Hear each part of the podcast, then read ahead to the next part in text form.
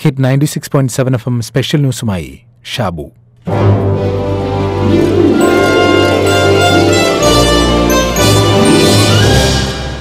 കർഷകരെക്കുറിച്ചും അവരുടെ ജീവിത പ്രാരാബ്ദങ്ങളെക്കുറിച്ചും ഏറെ ചർച്ച ചെയ്യപ്പെടുന്ന കാലമാണിപ്പോൾ. വാസ്തവത്തിൽ അത് നമുക്കുള്ളതെല്ലാം നഷ്ടമാകുമോ എന്ന ഭയപ്പാട് കൊണ്ടാണ് എന്നും പറയാം. അതുകൊണ്ടാണ് ബ്ലൂ വെയിൽ പോലെ ഒരു ഗെയിമാണ് ഇന്ത്യയിലെ കാർഷിക വൃത്തി എന്ന് പറഞ്ഞുകൊണ്ട് ഒരു ട്രോൾ പോലും പുറത്തിറങ്ങിയത്.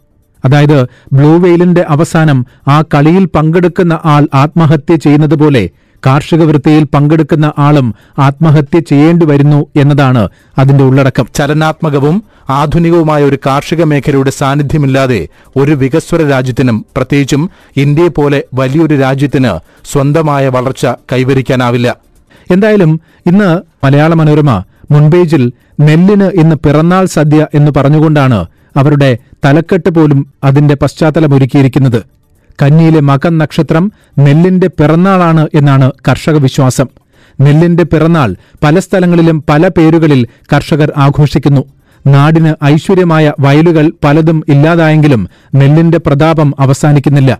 ചേർത്ത് പിടിക്കാം കർഷകരെയും നെല്ലിനെയും എന്നാണ് വാചകം.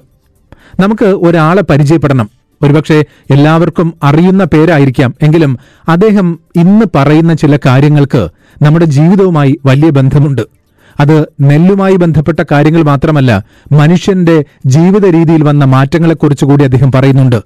ക്ഷമാരീതി പ്രകൃതിയുമായി ബന്ധപ്പെട്ടുള്ള ജീവിത രീതിയിലുണ്ടായിട്ടുള്ള മാറ്റങ്ങൾ തുടങ്ങിയ കാര്യങ്ങളെക്കുറിച്ചെല്ലാം ഇദ്ദേഹം പറയുന്നു. പരമ്പരാഗതമായ നാൽപ്പത്തിയൊന്ന് നെൽവിത്തുകൾ കലർപ്പ് വരാതെ സൂക്ഷിച്ച് കൃഷി ചെയ്തു വരുന്ന നെൽവിത്തുകളുടെ സംരക്ഷണം ജീവിത ധർമ്മമായി കരുതുന്ന ഒരു കർഷകൻ. മാനന്തവാടിയിലെ ചരിത്രപ്രസിദ്ധമായ വള്ളിയൂർക്കാവിന് സമീപത്തുള്ള ചെറുവയൽ രാമൻ. അദ്ദേഹത്തെ എല്ലാവരും നെല്ലച്ചൻ എന്നാണ് വിളിക്കുന്നത്. പരമ്പരാഗത നെൽവിത്തുകൾ അതിന്റെ തനിമ പോകാതെ സൂക്ഷിക്കുകയും അത് മറ്റുള്ളവർക്ക് സൗജന്യമായി കൊടുക്കുകയും ചെയ്യുന്ന നിശബ്ദ സേവനമാണ് രാമൻ നടത്തുന്നത്. അദ്ദേഹം പറയുന്നത് കേട്ടു നോക്കൂ. അന്ന് നമ്മൾ ജീവിക്കാൻ വേണ്ടി മാത്രമായി കൃഷി ചെയ്യുക. വിൽപ്പനയല്ല വിപണനമില്ല ഒന്നുമില്ല. നമ്മളെ കുടിയിൽ വലിയ കൂട്ടുകുടുംബമാണ് ഞങ്ങൾ. പത്ത് നൂറ് നൂറ്റി ചില്ലാനോ അംഗങ്ങളുള്ള വലിയൊരു കൂട്ട് ആയിട്ടുള്ള കൂട്ടുകുടുംബം ആയിട്ട് ജീവിക്കുന്ന ആളുകൾ. പിന്നെ മുഖ്യ തൊഴിൽ നേരത്തെ പറഞ്ഞ പോലെ കൃഷിയാണ്. മാത്രമല്ല കന്നാലി ഉണ്ടാവും. നാടൻ കന്നാലികൾ. ഏകദേശം ചില കുടുംബത്തിലൊക്കെ പത്ത് ഇരുന്നൂറ് മുന്നൂറ് നാനൂറ് എണ്ണം കന്നാലി കാണും. അപ്പം അങ്ങനെ കന്നാലിയും ഈ കൃഷിയുമായിട്ടാണ് ഞങ്ങളുടെ ജീവിതം തുടങ്ങുന്നത്. ഞങ്ങളുടെ തുടക്കതാണ്. അങ്ങനെയാണ് വരിക. വിൽപ്പനയല്ല. സ്വന്തം കൃഷി ചെയ്യുക. എല്ലാവരും കൂട്ടമായി കൃഷി ചെയ്യുക. കൂട്ടമായി കൂടുക. കൂട്ടമായി ഭക്ഷണം കഴിക്കുക. അങ്ങനെയൊക്കെയാണ്. കൃഷിയെ ബിസിനസ് എന്നതിനേക്കാൾ ഉപരി ജീവിതത്തിന്റെ ഒഴിച്ചുകൂടാനാകാത്ത ഭാഗമായി കണ്ട ഈ കർഷകന് ആകെയുള്ള സമ്പാദ്യം ഒരായുസ് മുഴുവൻ താൻ സൂക്ഷിച്ചുവെച്ച നെൽവിത്തുകളാണ്. അതുകൊണ്ടാണ് കൃഷിയിൽ ഗവേഷണം നടത്തുന്നവരും കാലാവസ്ഥയെക്കുറിച്ച് പഠിക്കുന്നവരും കൃഷി പരീക്ഷണങ്ങളെക്കുറിച്ചറിയാൻ രാമനെ സമീപിക്കുന്നത്. ഡൽഹി ജവഹർലാൽ നെഹ്റു യൂണിവേഴ്സിറ്റിയിലെ വിദ്യാർത്ഥികളടക്കം രാമനെ തേടിയെത്തിയിരുന്നു കേട്ടുകേൾവി മാത്രമുള്ള നെൽവിത്തിനങ്ങൾ തേടി വിദ്യാർത്ഥികൾ വയനാട്ടിലെത്തുന്നു. വിത്തിനങ്ങൾ കുട്ടികളെ കാണിച്ച് സംശയങ്ങൾക്ക് മറുപടി പറയുന്നു. സാമ്പത്തിക ലാഭത്തേക്കാൾ പ്രകൃതി സംരക്ഷണത്തിന് പ്രാധാന്യം കൊടുക്കുന്ന ആദിവാസി കർഷകരുടെ പൈതൃകം നിലനിർത്തണം എന്ന് അദ്ദേഹം ഓർമ്മിപ്പിക്കുന്നുണ്ട്. ഏകദേശം അന്നൊക്കെ പത്ത് നൂറ് നൂറ്റമ്പത് നെൽവിത്തുകൾ അരം നെൽവിത്തുകൾ വയനാട്ടിലുണ്ടെന്നാണ് അറിഞ്ഞത്. ഇപ്പം അതൊക്കെ നശിച്ചു പോയിക്കൊണ്ടിരിക്കുക. ഇപ്പം നശിച്ചു പോയിട്ട് ഏകദേശം ഒരു നാൽപ്പത് തരം വിത്തുകൾ ഇപ്പം നിലവിലിപ്പോൾ വയനാട്ടിലുള്ളൂ. ഇപ്പോൾ എന്റെ കയ്യിലുള്ള വിത്ത് തന്നെ ഏകദേശം എന്റെ അറിവിൽ ഒരു പത്തഞ്ഞൂറ് വർഷം പഴക്കെങ്കിലും കാണും. എന്തുകൊണ്ട്? ഞാൻ അത്ര പറയാൻ കാരണം ഇത് തലമുറ തലമുറ കൈമാറി വന്നിട്ടുള്ള വിത്താണ് ഞങ്ങളുടെ കയ്യിലേ. അപ്പോൾ പിന്നെ ഒരു നാലഞ്ച് തലമുറ എന്തെങ്കിലും കൈ കൈമാറിയിട്ടായിരിക്കും നമ്മളെടുത്ത് ആ വിത്ത് വന്നിട്ടുണ്ടാവുക. വയനാട്ടിൽ എന്ന് പറയുമ്പോൾ വ്യത്യസ്ത മണ്ണുകളാണ് വയനാട്ടിലെ വയലേലകളിൽ വ്യത്യസ്ത മണ്ണായിരിക്കും. അപ്പം മണ്ണിനനുസരിച്ചിട്ടുള്ള വിത്തുകൾ ഇറക്കണം എന്ന് പഴമക്കാർ അങ്ങനെ പറയാറുള്ളത്. അങ്ങനെ ഇറക്കിയിട്ടുള്ളത്. വ്യത്യസ്ത വിത്ത് വ്യത്യസ്ത മണ്ണ്. മണ്ണിനനുസരിച്ച് വിത്തിറക്കണം എന്ന ഒരു കർഷകന്റെ പ്രധാനപ്പെട്ട പാഠം നമ്മുടെയെല്ലാം ജീവിതത്തിലെ പാഠങ്ങളിൽ ഒന്നാണ്. നേരത്തെ പറഞ്ഞതുപോലെ ചെറിയ കാര്യങ്ങളല്ല. നെല്ല് വിളവെടുത്ത ശേഷം ഒരാഴ്ച വെയിലും മഞ്ഞും കൊള്ളിക്കുന്നു. തുടർന്ന് മുള കൊണ്ടുണ്ടാക്കിയ കുട്ട ചൂടാക്കി വെയിലിന്റെ ചൂടോടെ നെല്ലിനെ അതിൽ സംഭരിക്കുന്നു. വൈക്കോൾ കൂടാരം പോലെ കെട്ടിയുണ്ടാക്കുന്ന വിത്തുകൂടയും നെൽസംഭരണത്തിന് ഉപയോഗിക്കും. പുഴുങ്ങിക്കുത്തിയ അരിയും ഈ വിധം സംഭരിക്കും. ഇങ്ങനെ സംഭരിക്കുന്ന വിത്തുകൾക്ക് രണ്ടു വർഷത്തോളം മുളയ്ക്കാനുള്ള ശേഷിയുണ്ടാകും. എത്രത്തോളം ക്ഷമ വേണം ഈ ഒരു തൊഴിലിന് എന്നുകൂടി രാമൻ പറയുന്നുണ്ട്. അത് ഇപ്പം നമ്മൾ രാസവളം ഇടുന്നില്ല കീടനാശിനി ഉപയോഗിക്കുന്നില്ല ഒപ്പം തന്നെ ഈ വിത്തുകൾ നമ്മൾ സൂക്ഷിക്കുന്നതും അത് പാകപ്പെടുത്തി എടുക്കുന്നതിനും പ്രത്യേകതയോടുകൂടി എടുക്കുക. അതിനൊക്കെ പക്കം നോക്കിയാണ് നമ്മൾ വിത്ത് എടുക്കുക എൺപത് ശതമാനം വിളവ് നമ്മൾ എടുക്കുക.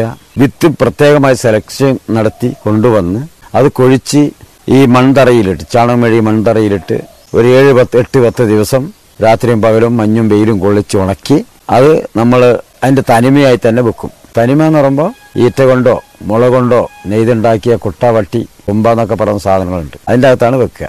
നിലം തൊടാതെ രണ്ടടി പൊക്കത്തിൽ തട്ടുണ്ടാക്കി അതിന്റെ മുകളിൽ വെക്കും. അങ്ങനെ വിത്ത് സൂക്ഷിക്കുന്നത്. അന്യ സംസ്ഥാനത്തു നിന്നുള്ള അരിവണ്ടികളും കാത്തിരിക്കുന്ന നമുക്കിടയിലാണ് ഇങ്ങനെയും ഒരു മനുഷ്യൻ ജീവിക്കുന്നത്. അതായത് പ്രകൃതിയോട് ഇണങ്ങി ജീവിക്കണമെന്ന് അദ്ദേഹം ഇക്കാലത്ത് നമ്മളോട് പ്രത്യേകം ഓർമ്മിപ്പിക്കുന്നു. ഒരു കാര്യം നമുക്ക് ഉറപ്പിക്കാം. പ്രകൃതിയുടെ തനത് വസ്തുക്കളെ ഇതിനോട് മല്ലിടാൻ നമ്മൾ വിത്തിന് കഴിയില്ല. എന്നാണ് എന്റെ അഭിപ്രായം. ഇപ്പോൾ ആറുമാസം മൂപ്പുള്ള വിത്ത് നൂറ്റി എൺപത് ദിവസമുള്ള മൂപ്പുള്ള നെൽവിത്തിന് നൂറ്റി എൺപത് ദിവസത്തെ പ്രകൃതിയുടെ വ്യത്യാസങ്ങളും കാര്യങ്ങളൊക്കെ നമുക്ക് ഈ നെല്ലിന് കിട്ടും ഈ വിത്തച്ചെടി കിട്ടുന്നുണ്ട്. ഇപ്പം രാത്രി മഞ്ഞ് മഴ ഇടി മിന്നൽ കാറ്റ് ഇങ്ങനെ നൂറ്റി എൺപത് ദിവസം ഇത് പ്രകൃതി ഇങ്ങനെ നിൽക്കുക. നൂറ്റി അൻപത് ദിവസവും നൂറ്റി നൂറ്റി ഇരുപത് തൊണ്ണൂറ് ദിവസമൊക്കെ. അപ്പോ അങ്ങനെയുള്ള സാധനത്തിന്റെ ഭക്ഷണം കഴിക്കുകയാണെങ്കിൽ നമുക്ക് അതിന്റെതായിട്ടുള്ള ഊർജം നമുക്കുണ്ടാവും. നമ്മുടെ ശരീരത്തിന് കിട്ടും. വിത്ത് ഭൂമിയുടേതാണ്. മനുഷ്യന്റെ സ്പർശം പോലും അതിനെ കളങ്കപ്പെടുത്തും. വിത്ത് അഴുകി ഇല്ലാതായി പുറത്തേക്ക് വരുന്ന ചെടിക്ക് ആരോഗ്യത്തോടെ വളരാനുള്ളതെല്ലാം ഭൂമി നൽകും. കൃത്യസമയത്തും രീതികളിലും അത് സൂക്ഷിച്ച് മണ്ണിലേക്ക് എത്തിക്കുകയാണ് മനുഷ്യൻ ചെയ്യേണ്ടത്. രാമൻ പറയുന്നുണ്ട് മണ്ണിന് യോജിച്ച വിത്ത് വിതച്ചാൽ അത് മറ്റു ജീവജാലങ്ങൾക്കും ഗുണം ചെയ്യും. പൈതൃക വിത്തുകളിൽ പലതും കാട്ടിൽ നിന്ന് വന്നവയാണ്.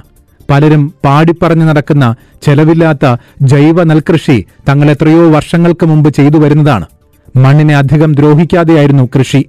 മണ്ണിന്റെ ജീവൻ നഷ്ടപ്പെടുത്താതെ വേണം നെൽകൃഷി എന്ന് അദ്ദേഹം പറയുന്നു. എന്നുവെച്ചാൽ പ്രകൃതിക്ക് യോജിച്ച വിധത്തിലാവണം കൃഷി ചെയ്യേണ്ടത് എന്ന്.